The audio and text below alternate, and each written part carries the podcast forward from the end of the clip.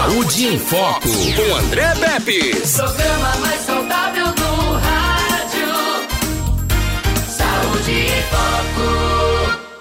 Muito bem, hoje a gente tem uma entrevista muito especial, muito bacana, direto de Maceió, da sede da farmácia Fórmula, farmácia Fórmula Farmácia de Manipulação. Quero agradecer de antemão aqui as diretoras doutora Rita e doutora Arlene pela concessão aí, pela presteza em trazer o nosso convidado de hoje, direto aí de Maceió, doutor Alexandre Brito, especialista em clínica médica e geriatria e gerontologia.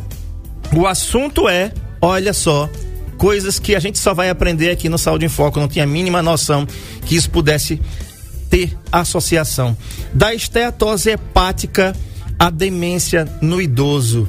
Tá aí na tela, doutor Alexandre Brito, especialista titulado em clínica médica e geriatria, gerontologia. Tá aí o tema da esteatose hepática à demência no idoso.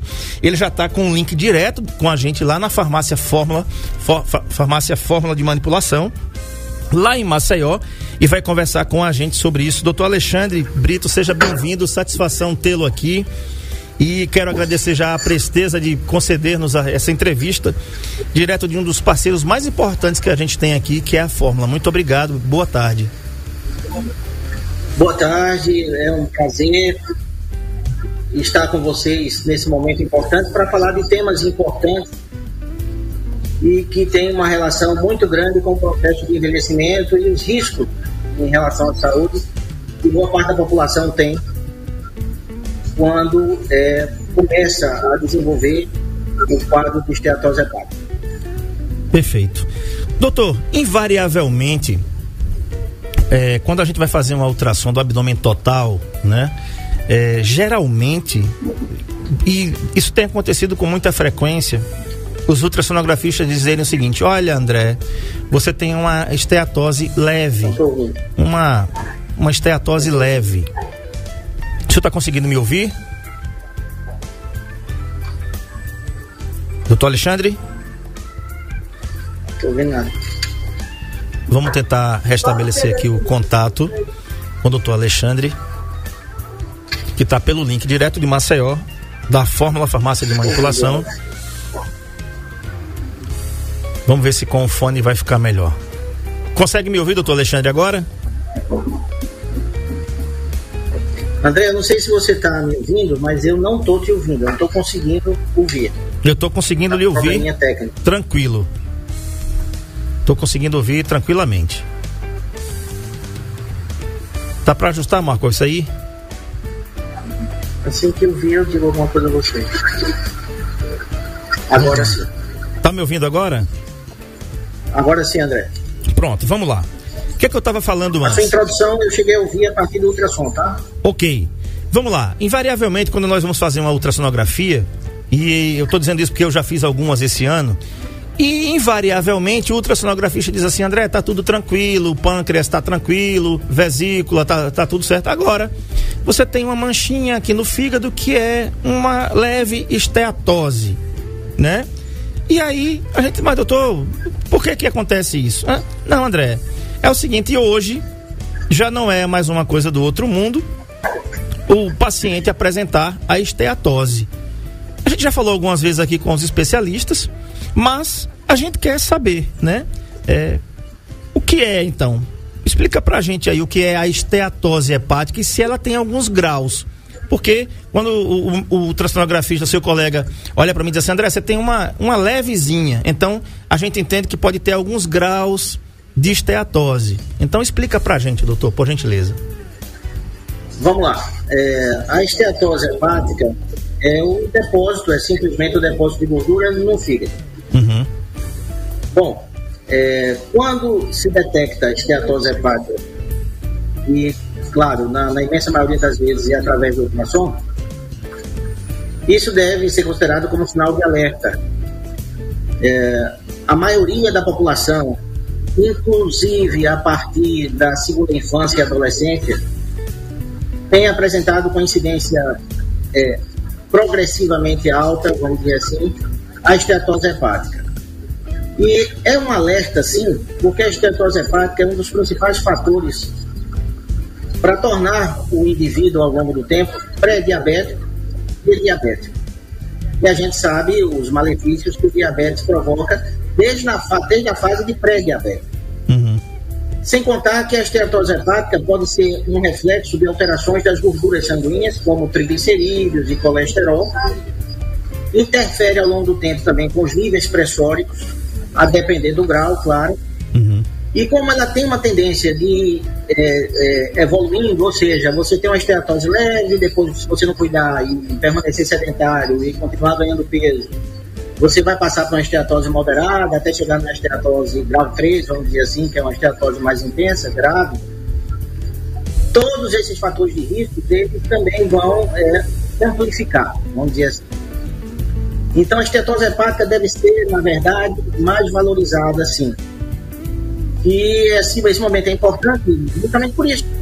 Porque durante um bom tempo atrás foi banalizado por, por a maioria da população ter estetose hepática mas é, na verdade tem toda essa importância, inclusive no processo de envelhecimento, todas essas alterações de colesterol, o diabetes, alterações pressóricas vão interferir na gênese de um tipo muito importante de demência, que é a demência vascular.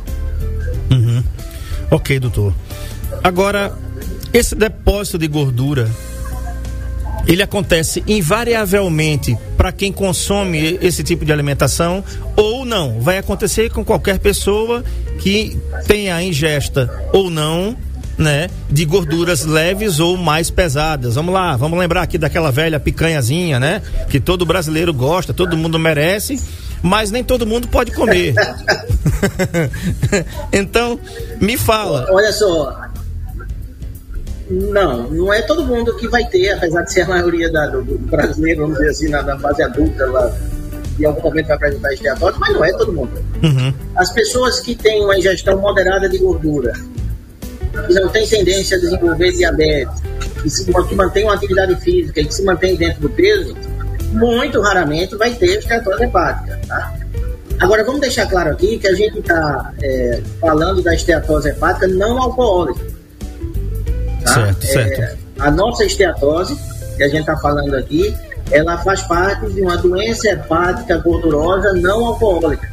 Perfeito. Portanto, você veja que pela, é, por esse termo a gente já denota que é uma doença, é uma patologia. Uhum.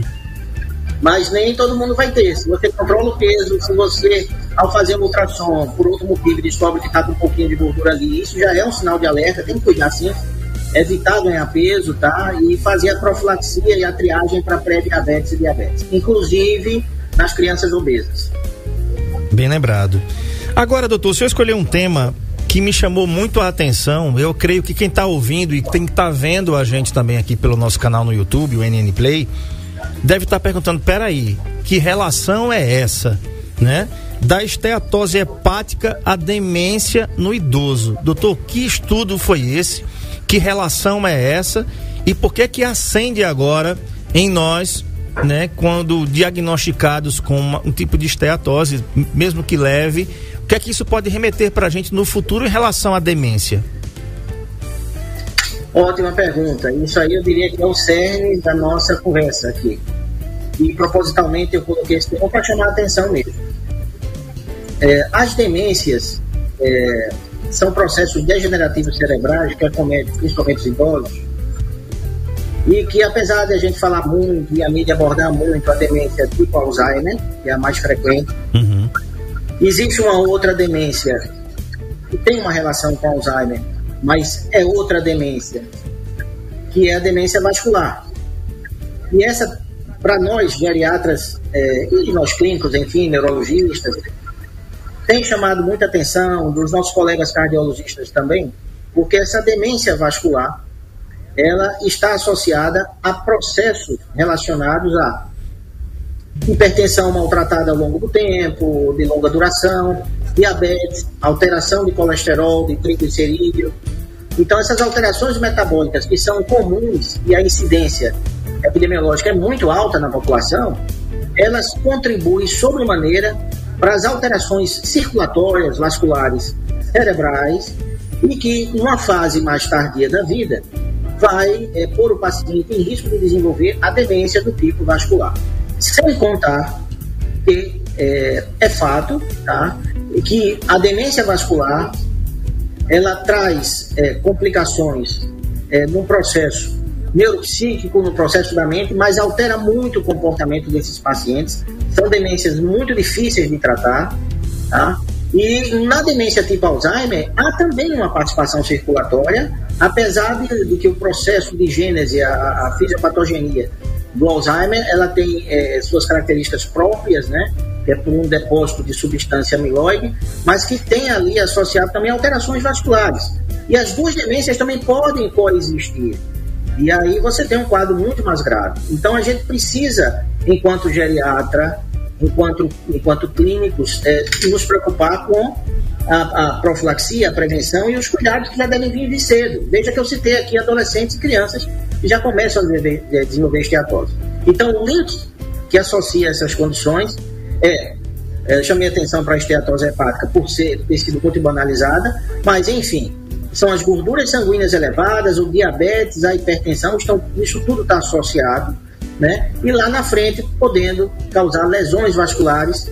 E aí quando o paciente tem um AVC, que é uma lesão vascular aguda, o pós-AVC vai ter muito mais chance de desenvolver um processo demencial é, vascular se ele tiver essas patologias ou tiver convivido com essas patologias, essas comorbidades ao longo de sua vida.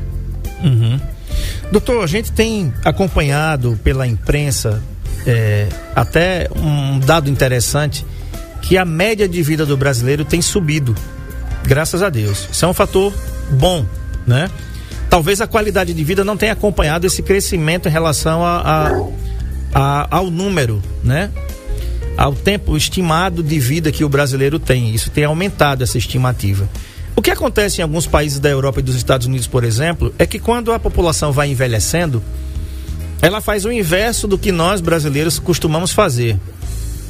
É, os idosos nesses países, eles se aposentam e eles continuam em alguma atividade, eles arrumam alguma atividade, eles vão viver e desfrutar da vida. É claro que a gente tem que pegar isso num contexto socioeconômico muito diferente que nós temos aqui no nosso país. Mas o que é que acontece no nosso, no nosso Brasil?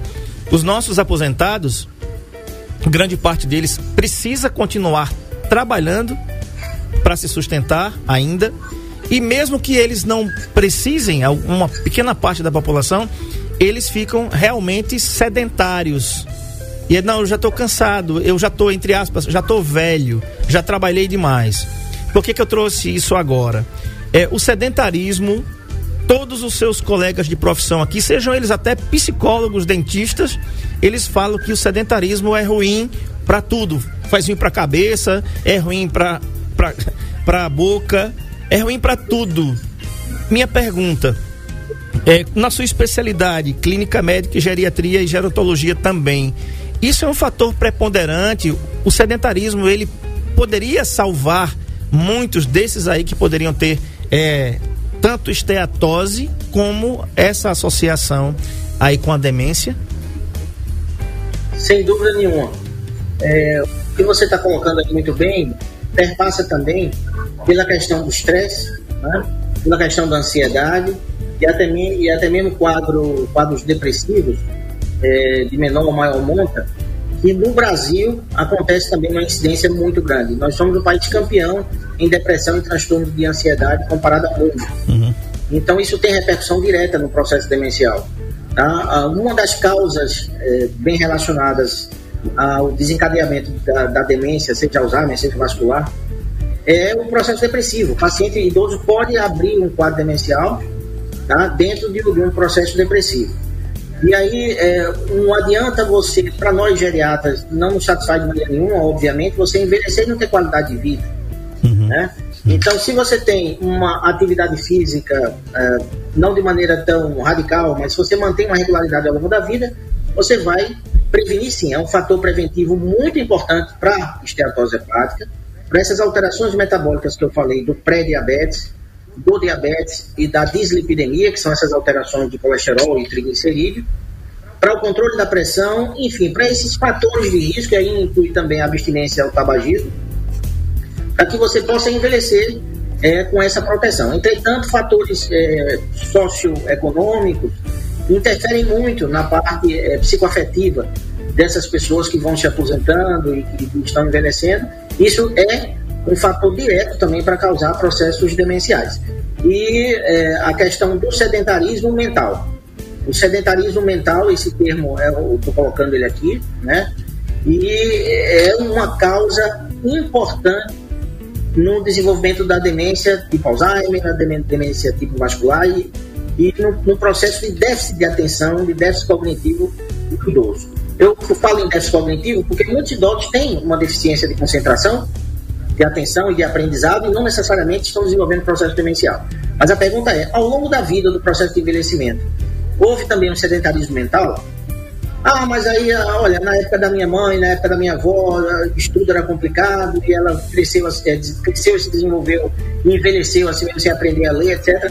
Mas o processo de aprendizado, tá, ele existe em qualquer fase da vida na sua proporção. Uhum. E querer aprender alguma coisa, ainda que se seja analfabeto funcional, que é um índice absurdamente alto no nosso Brasil, não é só o analfabetismo completo, mas o funcional também, e isso repercute na saúde psíquica futura desses, desses alunos, potenciais alunos, né? de fato não são. Na saúde psíquica há uma repercussão disso também. Estava falando com o senhor aqui da questão do sedentarismo, o senhor falou para mim do sedentarismo é, intelectual, Mental. né? Mental. Um tema muito bacana, inclusive que é a pessoa deixar de se informar, deixar de depois de depois de ler. E eu falava aqui, doutor, da questão de que o Alzheimer é apenas um tipo de demência, que existem outros tipos de demência. A minha pergunta agora é o seguinte: nós tivemos a, a Covid-19 que ainda está, né? Ainda está com aquela névoa por cima da, da nossa cabeça, vamos dizer assim, do mundo inteiro. Eu queria saber se isso exacerbou esses, esses números de demência, né? E como é que vocês têm visto isso? Vocês especialistas em geriatria e gerontologia se a Covid atenuou esses problemas ou se ela ajudou, porque tem gente que saiu do Covid e diz assim: eu perdi um pouco da minha memória, eu não me lembro das coisas. Né? Como é que está isso, doutor? É, hoje a gente passa a dar uma importância maior ainda às sequelas do Covid.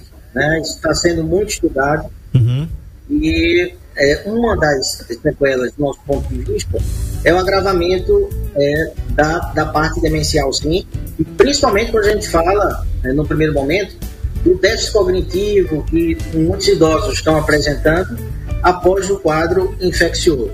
Uhum. Mecanismo fisiopatogênico eu não, não, vou abordar aqui, ainda, tá, ainda tem muito estudo e sai um pouco do escopo da nossa, da nossa conversa. Sim. Mas tem aumentado o índice, sim, de demência, tem aumentado o índice de acidentes vasculares, de alterações, de avanço de alterações é, microvasculares, e tem agravado quantitativamente, portanto, e qualitativamente, ou seja, tem, tem tido mais gravidade na lesão é, desses pacientes, piorando o quadro de demência pré-existente, o que não foi diagnosticado, inclusive muito paciente idoso está desenvolvendo quadro demencial sem ter diagnóstico ainda, e aí chega a Covid para acelerar o processo degenerativo e trazer consequências vasculares também. Tá. Doutor, é, existe a demência, ela tem alguma predileção por idade a partir de tantos anos ou não? A demência pode acometer pessoas de 30, 35, 40 anos, porque quando a gente fala em demência, a gente associa demência somente ao idoso. É nessa fase mesmo, é na melhor idade mesmo que, ela, que eles são acometidos, os, os idosos, ou agora por conta da Covid pode acometer pessoas mais jovens levando aí a demência? A Covid, é, com certeza, trouxe à tona mais quadros de demência e numa idade, vamos dizer, no idoso mais jovem, idoso jovem. Então, é claro que a demência Alzheimer ela é uma demência, uma demência essencialmente do idoso. Então, a partir de 65, 70 anos, ela tem é, um aumento de incidência populacional muito grande. Antes dos 60 anos, ah, existe, ah, existem as demências vasculares que acometem, a depender de como foi o histórico clínico desse paciente em relação ao seu risco cardiovascular, lembrando-se daquelas comorbidades que eu falei aqui, e que faço questão de repetir sempre, diabetes, níveis de colesterol, pressão, tabagismo e sedentarismo, a ganho de peso, obesidade. E aí, essa demência vascular pode surgir, sim, dentro de 30, 40 anos, se o paciente, por exemplo, tiver um AVC. Uhum. Esse AVC chega, é, tem uma dimensão sequelar a ponto de trazer um, uma demência vascular. Então, a demência, a demência vascular, ela varia de idade, sim, não é essencialmente do idoso, não. A de Alzheimer, ela é, a demência de Alzheimer é essencialmente é, dos idosos, principalmente a partir de 65, 70 anos, começa a aumentar progressivamente. Mas existe um, um tipo de demência puramente genético que acomete é, a família, né, por ser genético e fortemente hereditária. Essa é uma demência menos frequente, mais rara no mundo. Né? No Brasil não temos é, muitos casos, é, são contáveis os casos. Uhum. E é uma demência que você também começa a desconfiar, porque além dela cometer é, mais cedo as pessoas daquela família, sempre tem um ou dois membros da família que desenvolveram também numa faixa etária mais, mais tenra. E o que acontece é que essa é, vamos dizer, puramente genética. Tá? A, a grande pandemia de demência se deve a, a Alzheimer e vascular. Alzheimer mais dos idosos mesmo, a partir de 60 anos a gente já, já tem. Essa idade eu estou dizendo, para se ter uma, uma ideia, um, um, ponto de corte, tá? Uhum. Mas que aumenta muito a partir de 65, 70 anos, e a demência vascular que pode vir em, em, é, idades mais, é, paciente mais jovem, né? Idoso jovem ou jovem mesmo, a partir dos 30, 40 anos, a gente tem acompanhado e está existindo muito caso de AVC, de infarto em, em, pacientes que a gente se assusta com a idade quando tem. Uhum. Doutor, existe um, um exame que seus colegas cardiologistas já falaram aqui no nosso programa, que é um exame que permite verificar a idade dos vasos. E a idade dos vasos, ela nem sempre corresponde à minha idade cronológica. Por exemplo, eu tenho 50 anos, né? É, mas o meu exame pode apontar que os meus vasos, eles têm uma idade de 40, de 35. Como também pode apontar que eu tenho uma, uma idade dos meus vasos de 60, de 65 anos. Esse exame que eu esqueci o nome por, por sinal, é, ele poderia ser, ou ele é usado para que possa se prevenir essa demência vascular, não chegando, permitindo o paciente chegar aí à demência? Olha, dentro do meu conhecimento, de maneira nenhuma. Inclusive, não há nada é, de maneira cientificamente robusta que possa tornar matemático a questão da idade vascular. Tá? Uhum. A questão é que existem exames de, de muito acurácia é, grande, muito significativos, para você detectar é, o, o, grau de lesão vascular, vamos uhum. dizer assim, da arteriosclerose, que são aqueles depósitos de placa de colesterol das Sim. artérias. Isso é, é, não é novidade, né? Mas aí nós temos exames que fazem um diagnóstico coronariano, da coronariopatia, e de artérias vertebrais que possam estar com essa lesão é, arteriosclerótica, que é essa lesão que faz parte de, dos pacientes, é, vamos dizer, que não tem um segmento bem tratado de hipertensão, diabetes e dessas outras patologias. Não vejo é, na literatura médica nada que possa, a gente possa tornar matemático e comparar a idade cronológica com a idade vascular. Sobre da esteatose hepática à demência no idoso. Então, por exemplo, um abraço aqui para Ana Paula Caetano, que está acompanhando a gente aqui é, a dona Hilda, lá no sítio Capim, e tem umas participações interessantes aqui. O Jaime de Penedo, ele diz que a avó da esposa dele, apesar de ter Alzheimer, nunca esquece dele. Sempre que ele vai lá, ela se lembra e eles conversam bastante. A Neide diz que a mãezinha dela, tem 78 anos, coloca as coisas no lugar, doutor, esquece tudo. E ela pergunta se isso já é um sinal de Alzheimer. Depois a gente vai ter que marcar outra entrevista dessa aqui, né? Quem sabe na sua passagem é, de Maceió para Palmeiras, o senhor dá uma paradinha aqui com a gente, toma um café ou almoça e vem para cá para o Saúde em Foco para a gente falar sobre Alzheimer, que é também um tema muito interessante. Então, doutor, o que é que a gente pode dizer para a mãezinha da Neide, que tem 78 anos? Ela coloca as coisas, ela coloca o potezinho de açúcar lá dentro do, do, do guarda-roupa e depois cadê o pote de açúcar? Ninguém encontra mais. Exato, isso pode, ser um sinal de demência tá? Mas pode ser um sinal de ansiedade, pode ser um sinal idoso de uma, noite mal dormida, tá? Uhum. Pode ser um reflexo de preocupações, uh, de excesso de responsabilidade, uhum. de fatores psicoafetivos ou emocionais e o contexto familiar, mas pode ser sim um sinal de demência. É preciso avaliar junto com muitos outros sinais né? E no consultório, se for preciso, e na maioria das vezes é preciso fazer alguns testes. Muitas vezes, se um paciente, algumas vezes, eu, eu, posso falar por mim, algumas vezes eu faço alguns testes sem que o paciente perceba que está sendo testado. Uhum. Mas existem testes, é, vamos dizer, mais oficiais e declarados que a gente faz no consultório. Enfim, tem que avaliar o conjunto e olhar o idoso, é, vamos dizer assim, do fio do, do, do, do cabelo da cabeça até a unha do pé. Uhum. Várias patologias podem simular um quadro demencial porque traz um déficit de atenção, de concentração, um, e isso atrapalha a memória também, e não é uma demência. Tá? Pode ser uma pré-demência, vamos chamar assim, ou uma dificuldade momentânea associada a todos esses fatores do contexto sociofamiliar, da rotina de vida, da falta de nutrientes, como é que está a alimentação, como é que está o controle de diabetes, hipertensão e dislipidemia desses pacientes. Uhum. Na, antes do intervalo, doutor, a gente falava sobre a questão exatamente de é, tentar prevenir, ou então quando deve acender aquela luzinha em nós que estamos em casa com os nossos pais, com os nossos avós, tava tudo bem. De repente tem algum sinal. Tem algum sinal, por falar nisso, que precisa-se de atenção? É, é, eu recebi há muitos anos atrás uma colega sua aqui, geriatra, e ela disse assim: Olha, André, o Brasil ele precisa entender que é, o especialista a geriatria deve ser consultada os, pelos pacientes a partir dos 30 anos de idade. Mas infelizmente a gente associa a minha especialidade com as pessoas idosas. E não é assim, é para você. A, a, partir do momento que você nasce, você já está envelhecendo. Você está em processo de envelhecimento a cada dia. Né? Infelizmente a gente tem essa cultura aqui no Brasil. Não, é, eu vou levar meu, meu pai no geriatra. Peraí, né? Já era para já tá levando, já era para ele ter ido, já era para de repente eu estar tá indo junto com ele. A gente não tem essa cultura, mas é, existe algum sinal, doutor, que possa permitir a vocês especialistas a dizer assim, olha, é preciso quando acontecerem esses sinais é necessário essa intervenção e como é que se fecha, como é que se fecha esse diagnóstico?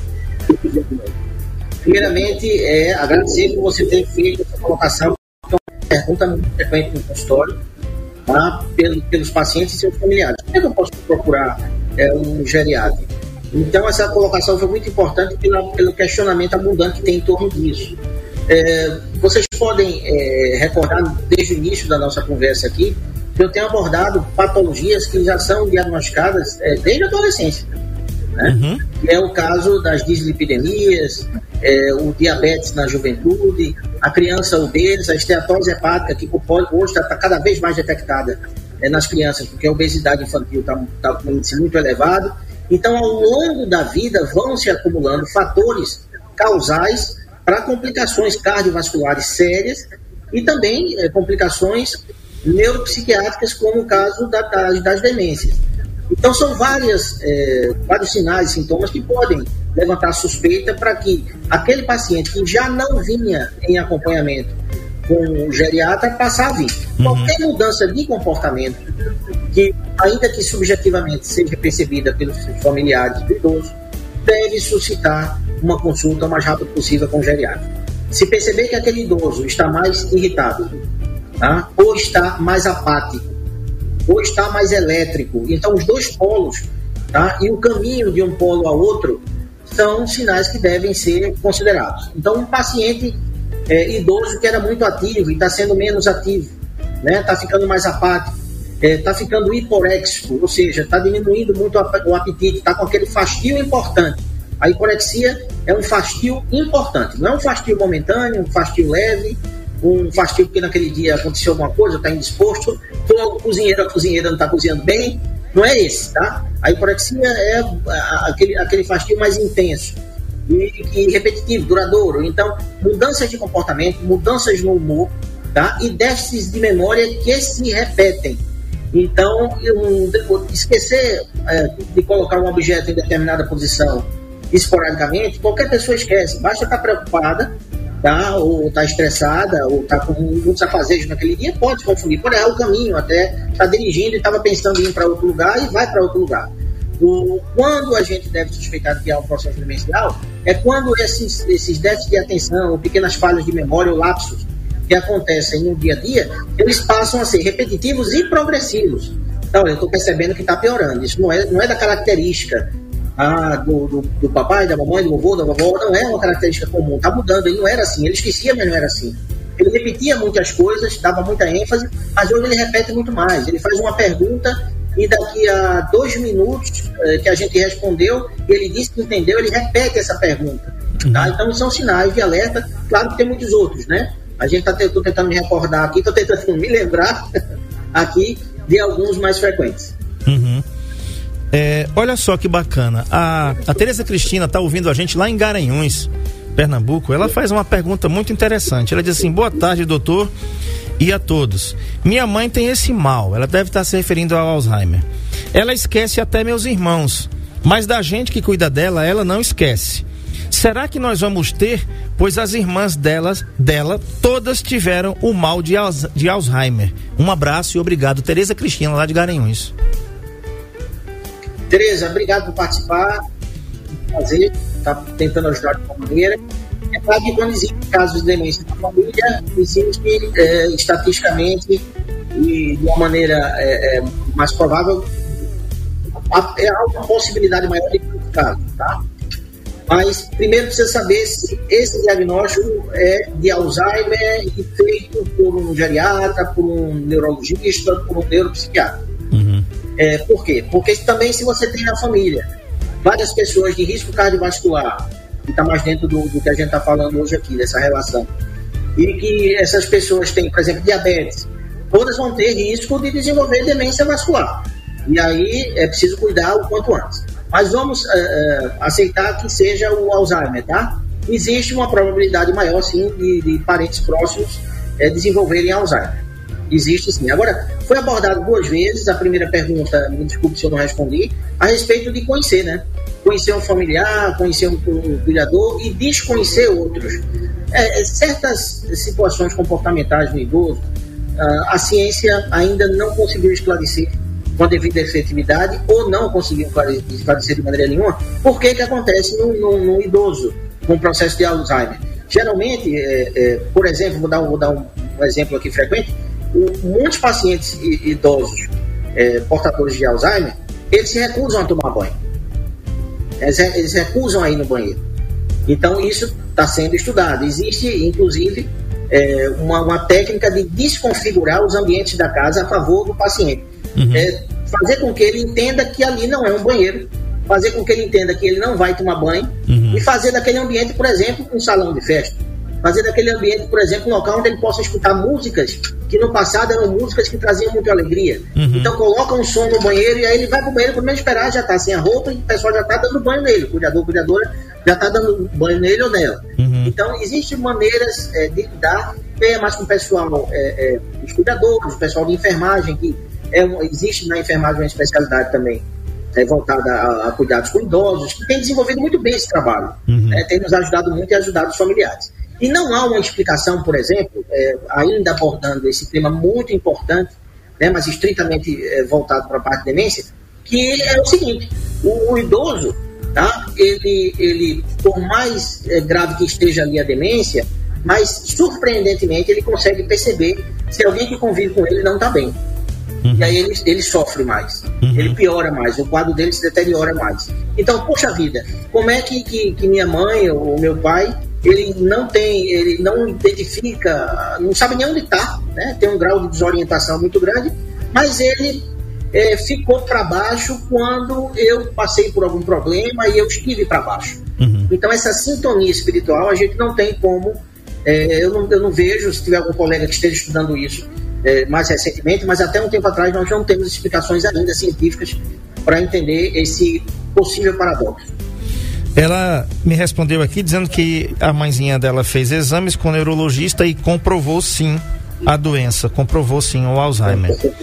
É, doutor, nós temos, na minha humilde opinião, é, a gente pode dizer para os nossos amigos que moram fora de Alagoas que a gente mora onde eles passam férias, né? Então, é um lugar abençoado. A orla de Maceió é a orla mais bonita do mundo. Eu sou maceioense, estou emprestado aqui em Arapiraca há 23 anos, terra que me abençoou bastante aqui. Sou muito grato a Deus por isso. Estou a uma, hora e meia de vocês aí. E a minha pergunta é o seguinte: uh, as pessoas, a gente tem um, um, um visual lindo aí para a gente pegar o nosso papai, a nossa mamãe, o nosso vovô, a nossa vovó, para quem tenha, não tenho mais nem os pais, nem os meus avós infelizmente. Mas há quem os tenha. E é, uma coisa que está muito ligada a, também é uma cultura nossa aqui, é que o aposentado está ligado ao ócio. Isso não precisa ser uma relação diretamente proporcional, né? Porque no final de uma tarde ou no comecinho de uma noite, pegá-los, levá-los ali, tomar uma, uma aguinha de coco, ou simplesmente até quem não pode tomar água de coco, vai lá que seja, né? Que deixa para ele olhar, como diz o, o Flávio Venturini, né? É quando eu mergulhei fundo nesse olhar, fui dono do mar azul, todo azul do mar, parafraseando o poeta aqui, e olhar para esse mar degradê de Maceió, a coisa mais linda do mundo. Isso não, não faz bem também para os nossos velhinhos, não faz bem para o nosso pai, não faz bem para nossa mãe, para que eles possam dar uma arejada na cabeça e que isso, seja uma coisa frequente, né? Sim, totalmente. E ajuda o efeito farmacológico no tratamento desses, desses pacientes. Tá? Movimentar o paciente idoso faz, é parte integrante do tratamento, não é simplesmente uma recomendação médica, é como se fosse um remédio, tá? que está associado aos outros medicamentos. A movimentação faz parte da reabilitação, dentro do possível, porque são doenças crônicas degenerativas, né? mas faz parte da reabilitação desses idosos, faz parte de melhorar a qualidade de vida. Tá? Movimentá-los dentro do possível, dentro da, das limitações que eles têm, é fundamental. Se eles aceitam em determinado estágio do processo demencial, eles não aceitam sair de casa de maneira nenhuma. Então não adianta forçar, né? Claro, não adianta insistir, porque vai perturbar mais ainda. Mas se enquanto o idoso aceitar sair, tendo a devida segurança, o devido suporte, uma, uma companhia segura e um local seguro para essa movimentação, isso deve ser feito, porque faz parte é parte integrante do tratamento dos pacientes de demência, da demência do Parkinson. A atividade física melhora muito tá? Uhum. o, a resposta ao tratamento e a evolução desses pacientes, desde o Parkinson para cá. Uhum. Doutor, quais os medicamentos que podem ajudar na prevenção? Não há medicamento preventivo. Não há um tratamento preventivo. O que há é, são medidas comparadas a todas aquelas comorbidades que a gente falou e que a gente destacou aqui na esteatose hepática, uhum. e que está relacionado com ela, uhum. a, a deixar o tabagismo, moderar ou, a depender dos casos, deixar a ingestão alcoólica, a depender do caso, uhum. tratar com qualidade, e isso aí é um grande problema no Brasil. Uhum. Fazer um tratamento é, farmacológico de qualidade para os nossos pacientes pré-diabéticos, diabéticos e hipertensos. Infelizmente, eu recebo uma gama muito grande de pacientes idosos que precisam otimizar muito a qualidade do tratamento, uhum. principalmente do, do diabetes. Tratamentos que não cobrem a prevenção que todo paciente, por exemplo, diabético deve ter desde o início do tratamento para os problemas cardiovasculares. Então, existem medicações que previnem a doença cardiovascular, previnem o AVC, previnem o infarto, reduzem a mortalidade, reduzem a necessidade do paciente se internar no hospital. Uhum. Tá? Esses, esses medicamentos existem e, e no plural. Tá? Agora, para prevenir diretamente as demências, não existe. Mas Aí a pergunta, né? Como é que existem medicações maravilhosas como essa e ainda se tem esse, esse, esse índice tão grande dessas complicações e desde a idade mais jovem? Uhum. É, um dos, um dos, dos é, vamos dizer, das falhas ou das lacunas é essa necessidade de otimizar e de executar essa otimização no tratamento desses pacientes. Okay. Além das medidas gerais, né? Que a gente tem falado aqui, comportamental, né? Atividade física, uhum. controlar o peso, etc. E também o uso de suplementos e vitaminas, é claro que prescritos pelo profissional também, ele é bem-vindo, né? Depende. Aí é onde a gente tem o maior cuidado. Tá? O índice de intoxicação por vitamina D hum. é, tem aumentado muito, Sim. por exemplo. Sim. E é, por quê? Porque se encontra na prateleira das farmácias com muita facilidade e em várias dosagens a vitamina D, se compra sem receita, se vende e se oferece como se estivesse oferecendo um outro produto comercial Sim. de uso descartável. Uhum. Então, o que está acontecendo é um índice muito grande de intoxicação por. Estou dando esse exemplo, mas existem outros, tá? Uhum. É, de intoxicação por vitamina D. E essas complicações podem ser assintomáticas e podem colocar o paciente no UTI. Porque nós temos casos é, em número crescente de pacientes com complicações renais a insuficiência renal por intoxicação por vitamina D. Só para ter um exemplo, que foge um pouquinho do, do nosso tema. Não há, tá, comprovadamente, é, nenhuma prevenção às custas de suplemento nutricional, reposição de vitaminas para demência, tá? e isso deve ser visto com muito cuidado. O que há é uma necessidade de melhorar a saúde global desses pacientes idosos, né? por exemplo, os sarcopênicos, que é aqueles pacientes idosos que estão com a perda muscular muito Sim, grande, sim. idosos que moram é, sozinhos, nós temos muitos idosos que moram sozinhos e o índice de má alimentação para o idoso que mora só é muito grande. Então, a suplementação nutricional, quando for avaliada a real necessidade, mas que abrange principalmente esses casos, tá? O aporte nutricional e o cuidado da saúde geral. O foco é esse, cuidado da saúde geral com a suplementação de vitaminas que, que o idoso precisa mais e nutrientes que ele está precisando mais naquele momento. Muito bem. Doutor Alexandre Brito, quero agradecer a concessão da entrevista. É, doutor Alexandre Brito é especialista em clínica médica e geriatria, gerontologia. Quero agradecer também aqui a Fórmula Farmácia de Manipulação por essa ponte entre essa entrevista que está sendo realizada lá, inclusive na sede da Fórmula, nas pessoas da Maria, a farmacêutica, a dona Rita Andrade, a dona Arlene, que são diretoras da Fórmula. Muito obrigado pela, pela parceria aí, né? Pela, pela pela confiança da gente poder realizar essa entrevista. Doutor, muito obrigado. Vai ter uma matéria no nn1.com.br daqui a pouco com o release dessa entrevista. A gente vai passar para vocês aí todas essas informações que o doutor Alexandre Brito passou para a gente compartilhar esses conhecimentos mundo afora que as pessoas precisam saber. Doutor Alexandre, seja muito bem-vindo. Foi muito bacana tê-lo aqui. Marco Aurélio ainda deu uma palhinha aí das imagens belíssimas das piscinas naturais de Maceió, na praia de Pajuçara que me lembra muito de Marcos Moura, né? Mergulhar no azul piscina no mar de Pajuçara. Então, muito obrigado pela, pela concessão da entrevista e até a próxima, se Deus quiser. Você me permite só uma, uma, uma pequena parte agora no final? Sim. É, é, seguindo a, a, determinação do Conselho Federal de Medicina, é, existe formalmente a necessidade da gente fazer a declaração de conflito de interesse. E como eu fiz no início, né? Faço agora no final eu declaro que não há conflito nenhum de interesse na, na, nas minhas palavras aqui na nossa conversa, Sim. apesar de estarmos vinculados a uma, uma empresa é, relacionada indiretamente à área de saúde, e é da, principalmente da área farmacêutica, né? Então, faço essa declaração aqui seguindo a determinação do Conselho Federal de Medicina e não havendo conflito de interesse nenhum. E até agradeço a eles que me deixaram muito à vontade para que eu pudesse falar de maneira muito independente, seguindo o preceito científico e dentro do que o meu conhecimento permite. Né? Então, até agradeço a fórmula também. E está feita aí a declaração de que não há nenhum conflito de interesse. Bacana. Muito obrigado e até a próxima, doutor, se Deus quiser. Até a próxima, doutor, se Deus quiser. Se quiser. Um abraço. Valeu, grande abraço. Gente, muito obrigado pela, audi pela audiência, pela paciência de vocês aqui. Amanhã a gente volta com o programa mais saudável do rádio. Tchau.